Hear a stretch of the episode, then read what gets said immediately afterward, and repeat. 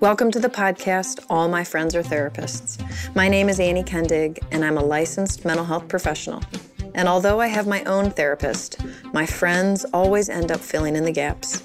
Each episode will be real talk, mental health topics with a licensed mental health counselor who turns all of her friends into therapists.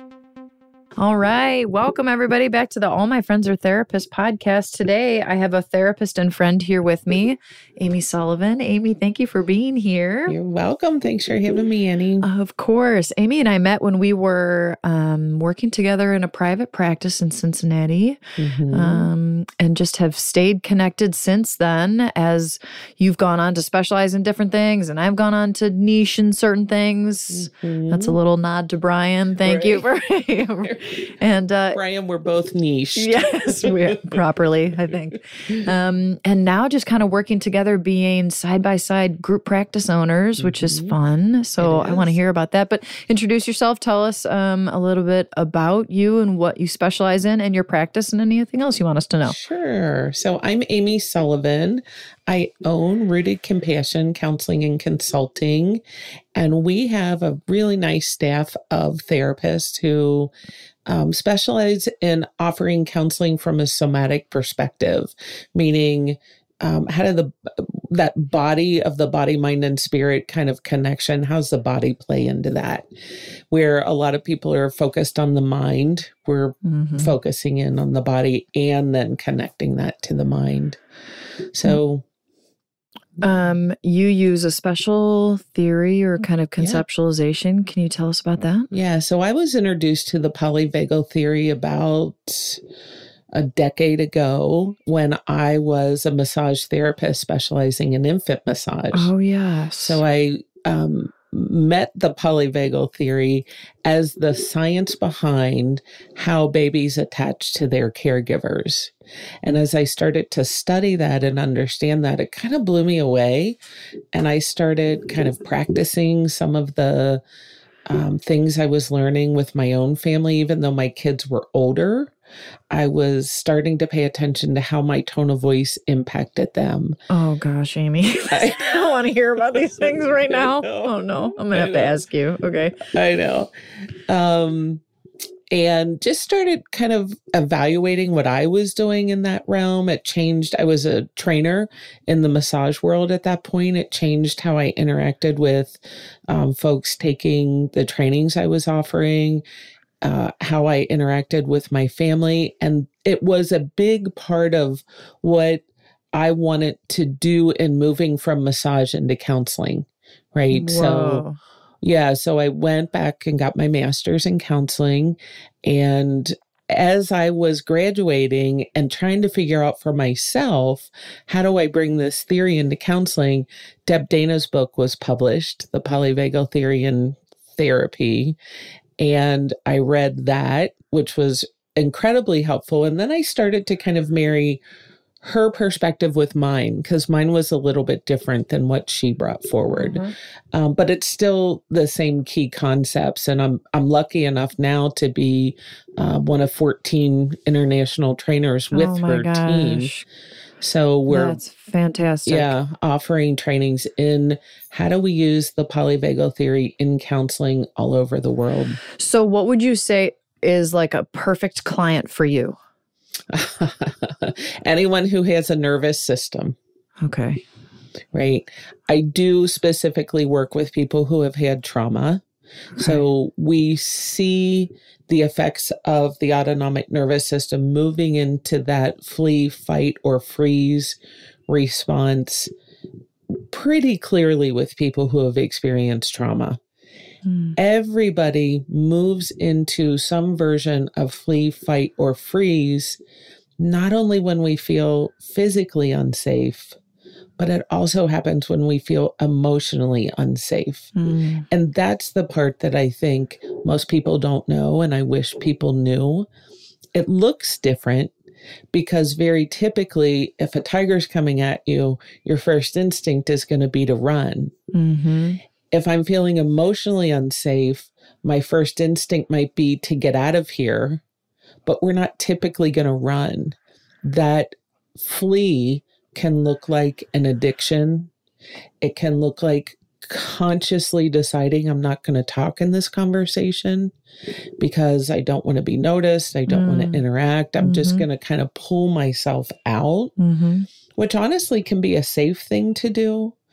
But um, people can also pattern into pulling themselves out and then not really participating fully in relationships or friendships, right? Which is, wow. Yeah, something we want to help people get that sense of emotional safety back so that when they come to that flee, fight, or freeze reaction, they know better how to move towards that safety again. So you were talking about this somatic response. So usually are your clients coming to you going, "Hey, I've got this in my neck," or like, are they aware of that somatic bodily response, and that is usually kind of the the impetus to come see you, or does it work the other way that you're helping them kind of connect with their bodies in that? So honestly, when people come with like, I have this sore shoulder and I think it's related to something emotional. I'll very typically refer them to Megan Kopak in my practice or Kimber Andrews because they both have uh, training in yoga. Mm. And so they're both using not a full yoga session in therapy, but different pieces of yoga to help people start to move and understand the way their body is. That's amazing. Yeah, it's really cool. Megan's trained in applied polyvagal theory and yoga. So, and she will share some things at team meetings, and I'm just blown away by Whoa. her. Yeah. Oh, that's really cool. Yeah. Yeah. So for me, I typically see people who have experienced trauma. That's typically why they're coming. They may or may not be aware of their bodily you know mm-hmm. pains or or or maybe they're aware of them it's pretty hard to not be aware of those yeah. um or that connection maybe they don't know the that okay yeah yeah. So, um, you've done a good job already, but if you were to give like a summary of the polyvagal theory, mm-hmm. could you help us there? Yeah, it really helps us understand that it is our autonomic nervous system that drives our uh, responses when we don't feel emotionally safe. Mm. It also teaches us and helps us understand that our, as mammals, as human beings, our bottom line drive is to survive. And that our nervous system knows that we have to be connected to other people in order to do that. So when you look at all mammals, we live in pods or, mm-hmm. you know, groups or packs. Mm-hmm. And the polyvagal, so poly meaning more than one, Okay. What mammals have is two branches of the vagus nerve. The second branch comes up into our head, helps us vocalize, it helps us hear, and it helps us use our muscles of facial expression really well. All of those things are about our social connection with others. Yeah, right. Because we're constantly looking at other people's facial expressions and evaluating and all that kind of stuff. Right? Am I saying the right thing? Are they bored? Did they uh, get it? Right? right? Yeah. Like when I was telling my husband something this morning and his eyes were just completely glazed over. Yeah. I was like, Are you listening? He's right. like, Yes, I'm focusing very hard. Right. I'm like, Okay. right. right. Right. Okay. But I think the the most significant one is that tone of voice. And as soon as you sort of bring it to someone's attention, they're like, "Oh yeah." And I just I tell my clients all the time, if you came in and I was like, mm-hmm. "Hi, thanks for coming in. We're going to talk about your problems now." Yeah. I wouldn't see you again. But if I'm just myself, which is expressing interest, giving mm-hmm. good eye contact, you know, asking the appropriate questions. Even those verbal bursts are what we call them. And you just did one. Mm-hmm. Oh, we all do them. Yes. And it's a way that we express connection and understanding with each other. So when I talk on the phone, yeah to somebody that I don't know and my voice pitch is five times higher than it usually is, you know, I have a pretty low voice and you know, that's normal. So what's the reason for that? Like I'm the higher, you know, I've heard that like the higher voice, like how we talk to babies, mm-hmm. everybody kind of raises their voice higher. Mm-hmm. Is that to increase the safety? Yeah. So we are born with the capacity to hear middle C two octaves above and two octaves below as a safe tone of voice. And Dr. Porges refers to that as motherese. What? That when we go into this, hi, swear, right?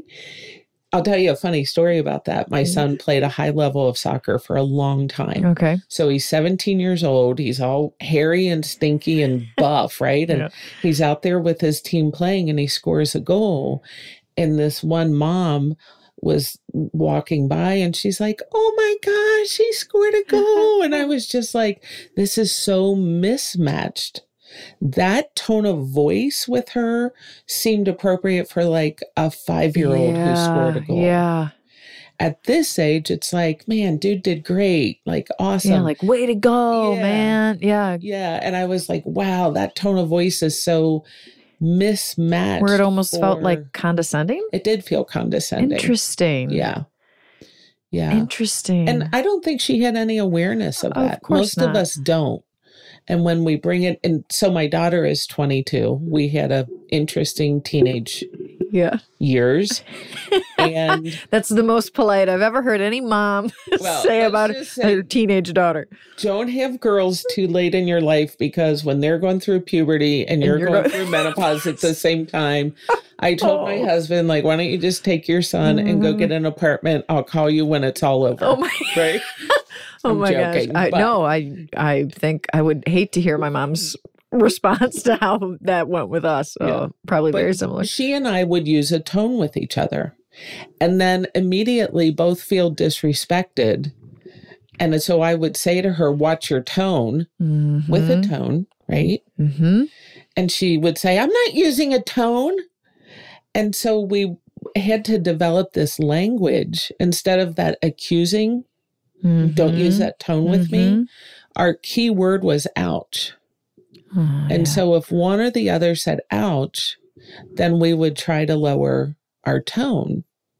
interesting. And now we're to the point where we can say, she'll say to me, that that hit hard. Cause like ouch was the only word we could find when Sure. we were so triggered. sure. Now we feel safe enough with each other that she'll say, that one hit hard. And I'll just consciously say, oh gosh, I didn't Yeah. realize if I bring my tone down like this, is it better? Mm-hmm. And there was this time period where she would say, you know, we would both deny having a tone. Yes. Oh my God. And we had to get to the point where the listener was allowed to decide if it was a tone, not the speaker. Mm. Because even then, I noticed, just because I'm acutely aware to it, that my tone changed when I was saying that. But yeah, that the listener gets to decide if the tone is too harsh for their ears, Okay. So how do I explain this to my three-year-old? right? Because he absolutely has a tone and I or an attitude, and it Mhm. I know that it triggers me. And I Mhm. know that when he is arguing with me, he doesn't A, know that he's arguing. He Mhm. doesn't know that he's back talking, right? He doesn't know these things, but he's still doing them. yeah. And, you know, you don't have to say it with that tone. I mean, I know that I'm, you know, here I am, the adult telling him, don't use that tone with me. Right. He's like, what are you talking about? He's like, no, I'm not. No, I'm not. Yeah. So, how do you say that to a three year old? Yeah. I have to be the one to go. I don't think you meant that's so. That's what I end up doing. What, Okay, I- so- what I would say to my kids is, I can hear you better if you can speak more softly Yep. or if you can slow down. Mm-hmm. Or I can hear you better. Let's sit down on the floor and whisper these things to each other. Because then when you whisper, you can't have a tone. Oh my gosh. So And when you both sit down, it's totally, I tell adults this if they're arguing. get on the same level. Well, yeah, with kids, but even if you're arguing as adults, try to sit on the floor and argue. you can't. yeah, you can't. Wow. So I've t- I don't do a lot of work with couples, but but I have don't told either, them. But yeah, that would be a great. floor Ooh, I love because that. it just brings everything down. So my um, supervisor, when I was a counselor trainee, and I still consult with her, Charlotte, love her, she's amazing. Mhm. She once told me the story that will forever stick with me about dealing with her teenage daughter. Mhm. And she would come home, and the teenage daughter would try to pick fights with her or whatever. And Charlotte would go, I don't really feel like having an argument right now. Yes. But if you want to come back in about 30 minutes, Yes. maybe we can argue then. Yep. And she said it would just completely diffuse because she would whisper and Mhm. she was messing with that. I, I don't know if she never said, you know, We polyvagal know. or this is why, but it's somehow, right? We all know the polyvagal theory information. It's just being presented in a way that helps us more deeply understand our emotions and our bodies and the connection between them Mm. and how we interact with others. So now you know the context for Charlotte's whispering. yes. She may or may not have noted known it, Yes. but now that you know that piece of information, you're going to go home and interact with your kids differently. Absolutely. And the whispering might help and it might not. Yeah. This is the thing. Everybody's nervous system is different. So we try things out. My son doesn't like the whole tone thing. Okay. He likes logic and facts. Yeah. He also prefers to text, which at first I was really resistant to. But now I'm like, who am I to tell my kid? Like, Yeah. he's 19. I'm open to any information Yeah, right. that he's He'll give sharing me with anything, me in any way, right? yeah, right. And then and then when we interact, it's more playful. Let's play cards, let's go for a walk, let's Okay. watch, you know, a soccer game together. So that's you figuring out what Yes. their connection kind of Yes. language is. Yep. Do you do that with your clients too, or do you feel like you absolutely. have to learn that? Yeah, for sure.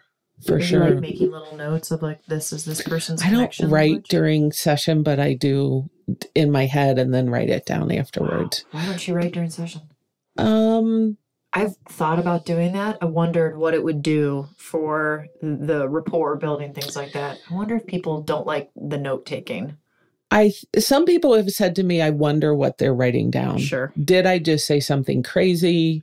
Right? Like, like, that kind of thing. Ah, of I will tell you what writing. I did do, Annie, is I made a little note card like you have your notepad Mm. of like homework Yeah. ideas, writing prompts. Yeah, my little prescription pen. Um, yeah, I have four boxes, and one box is what did we notice about your nervous system today? What are writing cool. prompts? Because I'm a writing circle facilitator, so writing is big for me. Mhm. Um, what came up? What were themes? Yeah, and Yeah. then homework or whatever. Usually Yeah. that's what I'm writing down so homework. themes, nervous system, homework, and writing prompts. Very cool. And Yeah. then that's what they take Mhm. away. So that's what you're writing in session, but then you're. But I do that at the end. Sure. Like five minutes left. What did you see as our themes today? What did you? What mm. did we name about your nervous system today? So we're kind of re-summarizing. I love hearing other people's other therapists kind of like bedside manner in that way of like, what Well, do you was do? Totally in inspired by you. I loved it. I- Oh, my little note cards. Yeah. Oh, thank you. Yeah, I went into. Canva and I'm like, what can I use? And then I had Jordan, my social media Yeah. person, created and Oh, cool. Yeah. Well, and that came out of I wanted like nobody remembers anything. That's in right. Between sessions, so that's right. and I want to be a doctor, so Mhm. I like they to. have, like they have their prescription pad. I can't write medicine, Right. but here's your yeah. Here's your journal prompt. Yeah. Okay. Um. So we've talked about the vagus nerve. So Yeah. I think we talked about. You said it had two branches, and you talked Mhm. about the one branch. Did you Yeah. want to conclude with the first branch? I mean, that first branch again, well, the original, like phylogenetically, when we look at this, the branch that is in every living living being, Uh huh.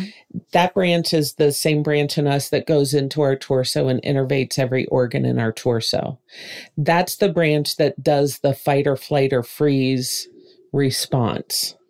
It Mm. stimulates all those responses. Then, when we, so I use a fourth F called flock Mm. as our connection, as our social connection piece. So that's the second branch of the vagus nerve that we see in mammals and no other species that helps us connect with others again through how we express our tone, how we hear and and our muscles of facial seeing. expression. Dr. Porges has also created something called the Safe and Sound Protocol I've heard that. which is a listening protocol. I'm And sure we offer you. this, yeah, through our office. It's a phenomenal program that um, Nikia Smith, our program coordinator, runs. And it is a um, five hour in total, done over a minimum of 10 sessions, can be done virtually, where people listen to music that's been altered And that listening actually challenges not only the branch of the vagus nerve that helps us hear, but also the connective tissue and muscles because the ear has to work to hear different sounds. Mm-hmm. It's not this stagnant thing that we have to, it, it works to like um, figure out tones and frequencies Sure. and all that kind of stuff. So the way the music is altered challenges us, and and that challenge actually helps settle our autonomic nervous system. So just for example, she was working with somebody who lives out of town. Um, after about seven sessions, and we're in touch with their therapist. You have to be in therapy to receive this. Oh, very cool. so Very cool. Um, the therapist reaches out to Nakia and said, I've been seeing this client for, I think it's like two years. She has never entered the room smiling. She is now smiling. Mm. What? And Nakia was like, I noticed it too. She would show up for the virtual sessions and now she's interactive, smiling, wow. more connection right so and and this program started in working with people who have autism and that's what they saw was all these increased pro-social behaviors simply from listening to this altered music that um, challenged the nervous system enough to, to actually help it settle and be more open to connection with others That is fascinating. Is That is so- so cool. You know, my first um introduction to the vagus nerve was actually with my therapist. It was the Mhm. first time ever and she just very um quickly told me about the vagus. correct me if I'm wrong, that's why I'm saying this. The vagus nerve like being in uh your lips, running Oh, from your lips to your brain. i never heard that Oh geez. Okay. So if you go straight back in your mouth and hit the back of your throat, you're going to actually hit the vagus nerve through your the like you're not touch it's like the back of the throat is here and the vagus Yeah. nerve is here. oh, okay. So for example, when you hum hmm, and you can hear th- or feel the back of your throat yes. uh, vibrating, that's stimulating the vagus nerve. So humming is a really good way to stimulate the vagus okay. nerve. And it's tricky when the vagus nerve gets stimulated, we calm. Sure. Because that's what's sending, it's somehow It sending all those. Impulses to the heart to slow the heart rate. Okay. So when you're talking about um, this autonomic arousal, I'm thinking heart rate, Yep. breathing, labored, um, Mhm. maybe sweating, Yes. pulse, all that kind of stuff. Uh huh. And then I associate that with anxiety. Yes. So I think anxiety is big for people. I have a hard time treating anxiety. Anxiety's tough. I Mhm. think everybody experiences it in a lot of different ways. So So, funny. It's my favorite thing. really, I find depression tough. I find anxiety exciting because there's movement with anxiety. Mm, my my thought on anxiety is i'm stimulated enough that i know i want something to be different i just don't quite know how to get there. And for me the linking link missing link is felt safety. Mhm. so if we're having anxiety i'm helping us realize moments of felt safety savor them build on them.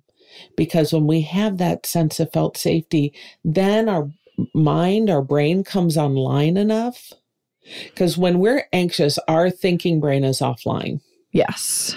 So felt safety brings our thinking mind back, Back online. online to be able to make decisions, Yes. problem solve. yes yeah So then, w- let's say somebody is in a social anxiety situation, yeah or okay, so either in the moment you you choose either in the moment of a social anxiety situation where they're feeling like okay, I either got to fight, flight, or freeze, yes or in my case, after the fact when you're replaying Yeah. everything over and over and over again, going, "Oh my god, I, Why did I what? right? What did? I Yeah. say? How did I come off? What do they think about me? All that kind of stuff." yeah So which one can we go with? Either kind of go through. Okay, let's do both. Okay, Okay. no los dos.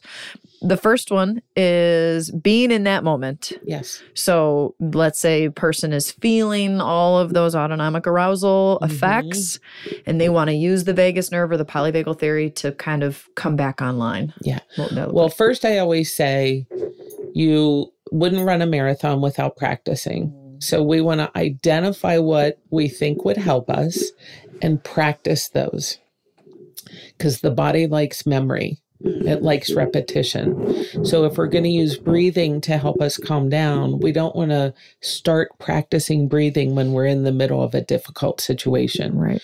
We just start with two minutes a day where you breathe simply so that your exhale is longer than your inhale. Mm. And that your body starts to learn that, and then it will respond when you start doing that in a difficult situation, Mhm. right? So the first key is this is going to happen. I know it because it's been happening for the last however long. When I get in social situations, it's challenging. Okay. Ooh, I love just that. Yeah. I love that acceptance. Yeah. In the beginning, instead of where your brain goes of like, maybe this time it won't happen, Mm, you know, or Mm. yeah, or being worried about it happening. Of like, okay, no, I, I know it's going to happen. Now I can use that as an advantage. Let's prepare. Yes. yeah. Very cool. So, but so hopefully the practice is happening. Then we get in the social situation or whatever challenging situation. How do we remember to do that? This Yes. is all like practice, practice, practice. Okay. So hopefully the person remembers, oh, I'm supposed to tap my fingers because that helps me be calm, or I'm going to breathe, you know, in this certain pattern because I know that helps me to calm down, or I'm going to look for a friend because Mm. I know that if I'm with that friend, I'll calm down in this social situation. I very often do that. Like Yeah. I was going to dinner with some friends that I haven't seen in a long time. And I knew they were going to want to know about my sister, who's in a really terrible situation right now. Mm. And I didn't know how it was going to go. And so I texted one of those people and said, Will you just sit next to me? Wonderful. right if and they were like sure that's great i Yeah. would love to and right so i like that preparation Oh, I love that. yeah Because then that's so like you're implanting in the brain, you're almost priming the brain for, okay, I'm going to go into this situation and I already have a game plan. Yes. I already know what I'm going to do. And if anything, I've already imagined it, yes what it's going to look like and how it's going to work well. yes And that's amazing. Yeah. Um, okay. How about that other situation? afterwards So afterwards. which is very often how it starts yes. right we look at what just happened and what could i have done differently Mhm. so that's how i learned if i id somebody to sit next to that i feel safest with then i'll feel better Mhm. So, but you're talking about how do I stop that? Oh my gosh, what did I do? What did I say? Did I make someone angry? Did I say something stupid? Yes. Yeah. So, again, I think connection is a great thing. Mm-hmm. I just had brunch with a friend yesterday and we were laughing about this same thing because she said, You know, when you've had too much to drink and then the next morning you're running it over. Yeah. And I'm like, I don't even have to drink to run the, Yeah, whole run it over, situation right. over in my right. mind. Right. And uh, so, and we were kind of laughing, like, oh my gosh, I do that all the Mm-hmm. time. So, about an hour after we left from each other, I texted her and said, stop thinking about it. Yes. You didn't do anything. Yes. Right? I've seen these cards that you can buy. They're like little postcards, and it says, Hey, you know that interaction that we had last week? It was wonderful. It Yeah. was lovely. There's no reason to think about it. Blah, blah, blah. Like it, it Mhm. was perfectly delightful. Like, have a great day. It was Yeah. just like dropping that in the mail to somebody who you know has this kind of social anxiety. be really cool. Absolutely. Okay. So, Yeah. knowing in that moment, Mhm. so let's say, you know, it's later in the day. I'm thinking, running through, and I'm starting to feel maybe now I've created those sensations Right. because I'm thinking about it in the past. So I agree. I will have done and do often the same thing where I will text somebody or call somebody that was there. Mhm. Hey, when I said this, did you notice that anybody else kind of took that the wrong way or was that just in my head? So that kind of feedback. But I don't always want to have to use somebody for that. Yes. And I don't want um them to feel like they're my like social coach. Crutch or Right, whatever. right. Yeah. So what Yeah. would I do then? So I I do a lot of writing. Oh yeah. And here's the cool thing about writing, especially in relation to the polyvagal theory. So, what I know from the polyvagal theory is that as I'm talking to you, I am unconsciously monitoring your facial expression and modifying. Annie just crossed her eyes at me no, I didn't. to make me giggle. No. Um, and I'm consciously then changing my message, how I say my message, what I do with my Mhm. message to ensure connection or understanding. And that's all happening unconsciously. Now, I'm more aware of it because I know it. So ha- having that information helps me. But when we write, especially when we're writing without the intention of ever sharing it, Yes. now I'm meeting my true self Whoa. because I'm not writing God love. Shout out to Diane DeBevick who taught me this. I'm not writing for anything except myself. yes. So this is where I meet my true feelings, my true thoughts, my true understandings. oh, I love that. and um, for me, that's a great way to sort of run through what happened. You know what? What am I looking at here? What was my framework for saying that thing? Or, you know, um, it's almost always connection. I almost always say stupid things because I'm looking for connection, which is like that doesn't make any sense. But it's that sort of that that part of me that's looking for connection that says stupid things is actually probably some kind of wounded part of me. Yes. And I think that's where that anxiety comes from too, right? Is you're trying to like lick your wounds and like reassure. And, and that's how it is for me too, where it's just like, okay, I need some reassurance on something. And especially this specifically, this specifically. So, what is that certain thing trying to tell me that I need? Mhm. Or what wound is that mirroring back to me? Yeah. That's just fascinating. The That's other heavy. thing that happens for me is I almost always put my hand to my heart. Mm. This helps me feel grounded and not alone, even though it's my hand. Yeah. um, and I use a process that Tara Brach, Tara Brach describes in Radical Compassion. yes. her I've book of her. Radical Compassion, which um, the acronym is RAIN recognize the feeling, allow the feeling, investigate it, and then nurture. Oh, And she didn't she didn't develop this. I, I'm trying to remember the woman's name because I want to give her credit. Someone just informed me of this oh, okay. um, it might be Susan or Sarah McDonald or something. Anyway, but Tara describes it amazingly well in her book, Radical Compassion. Cool. And that's been the thing that has helped me a lot. So if I'm starting those thoughts, Mm-hmm. you know, hang on, let's just check in with me yeah. and say I was really worried about something I said yesterday at my Mhm. brunch with my friend. I could reach out to her and just simply say, you know, I'm feeling a little anxious about this thing. Was that offensive or Yeah. so? And actually, when I reach out to an individual person with that kind of question, I'm strengthening our relationship agreed. because I'm telling them that I care about our interactions. Yes. But I get your point of like, I'm asking this person if my actions in front of a whole group of people were okay. Right. That's different. Yeah. Sure. So um, I like just checking in with Yeah. people, which No, most of I- us don't do. Right. And then the, you just caught in this spiral, Yep. which is tough. Yep. Okay. Um I think we covered just about everything that we wanted to cover. If was there anything that maybe we left out that you wanted to No, just that we're that the podcast is coming sometime soon. You're, so so say more yeah. about that. So Go I'm ahead. starting a podcast with a friend of mine named Courtney Rolfe, who's Mm-hmm. in Chicago, and it's called Stories from Vagus. Meaning the vagus nerve. And spell Vagus. V A G U S Very cool. is Thank the you. vagus nerve. Yes. And we're going to be interviewing people whose lives have been impacted by the polyvagal theory, some of the people we train with, and then um, also just giving snippets of education Mm. around the polyvagal theory, how to practice breathing. What does that look like? What does um, stillness with a sense of felt safety look like, as opposed to the experience of stillness because we're we froze. Right. So there's that continuum of we all can move into this stillness.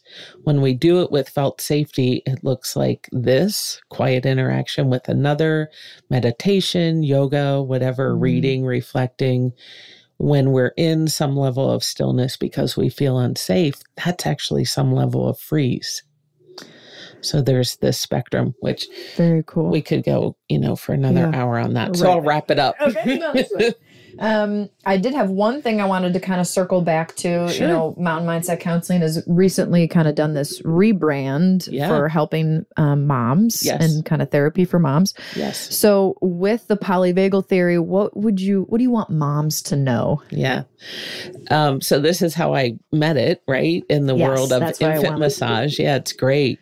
Um, so how your child looks at you, especially up to year one, that if they're not giving you a lot of eye contact, it's their signal that they need a timeout, especially if it's like darting. If they're just staring at a fan, which a lot of babies like to do when their body is still, then they're probably pretty happily content. But if they're not getting a lot, you're not getting a lot of eye contact and it's a little bit darting, that's a signal from them that they want to calm. They also splay their fingers. Remember, we used to do that talk to the hand? Yeah. Babies do that a lot, and it is an indication. Babies talk through their body, they don't yet have Sure. words. So they're telling us exactly what they need by their tone of voice. Mhm. So the tone of their cry means something different. Yeah. Again, moms know this instinctively.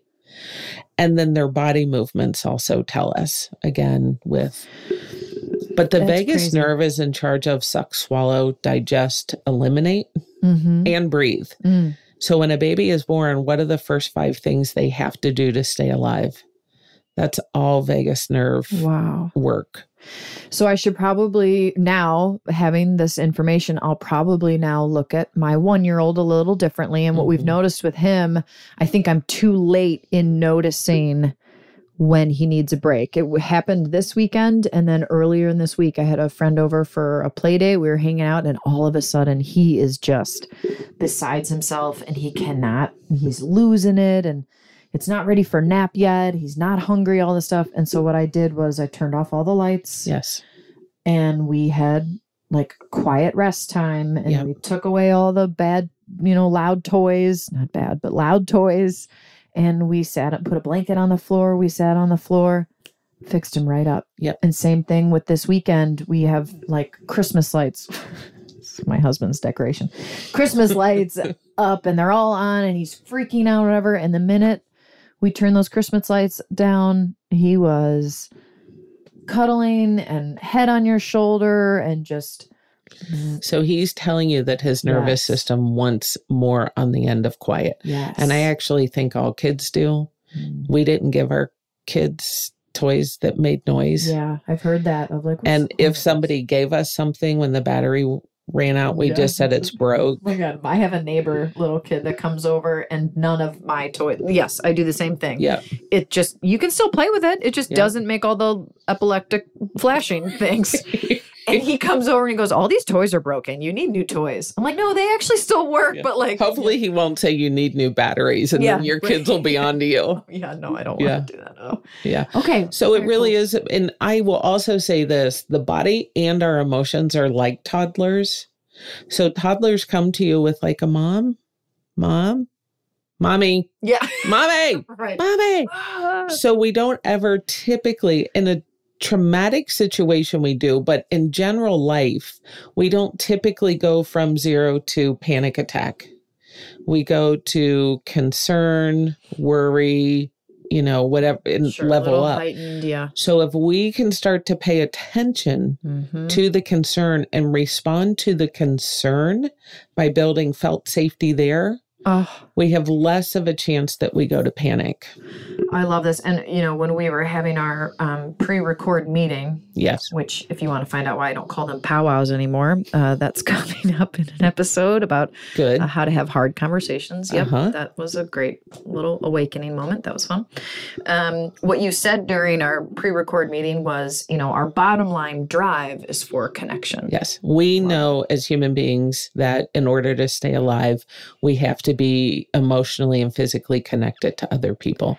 And so our nervous system will drive us to do that even without our conscious awareness. So then, when for some reason we're picking up that we are being disconnected from, Yes. our system goes haywire. Yes. To a certain extent. Yep. Mhm. All right. And every nervous system is different.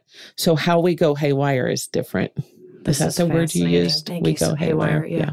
Fascinating. Thank you so much, Amy. You're welcome. Thanks for having me. Are you ready for your lightning round? Oh my God. Yes. I didn't know we were doing one. Mm, Well, we every guest gets five lightning round questions. And the I got this idea. I'll recap again. Um, I got this idea from uh, Rainn Wilson and Reza Aslan have a podcast called Metaphysical Milkshake, Ah. and they bring people in and they talk about like life's biggest questions. Yeah. which is like mind blowing. Like, Yeah. does like the like the ones that I thought were really cool was like, um, does God have a gender? That was a Mhm. really interesting one. Or Mhm. what happens after No. we what God happens does not have a gender.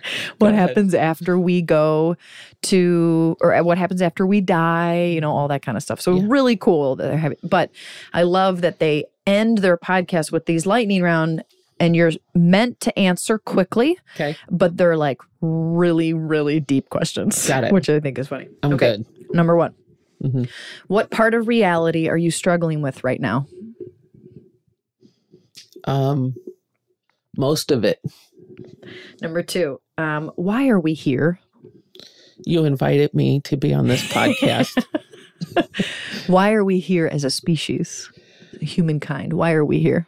I I already answered this question. Yeah, I know. right. We just or we spent 40 minutes talking about right, it to right, connect, right. maybe. Um, Um, what do you wish everybody would know? About the information I just shared that your nervous system informs your mental health more than anything, more than your mind, more than anything. What color and sound is most associated with homeostasis? Different for every human being, every nervous system. Mhm. For me, I love a purring cat and I love purple. Very cool. Mhm. All right. So, um, if we're kind of taking this information and going forward, Yes. what does that forward look like? The information we just talked about, for me, it looks like sharing it and helping people understand how to feel better in their life. Very cool. Yeah. Thank you so much, Amy. Yeah. We'll Thanks, have- Annie.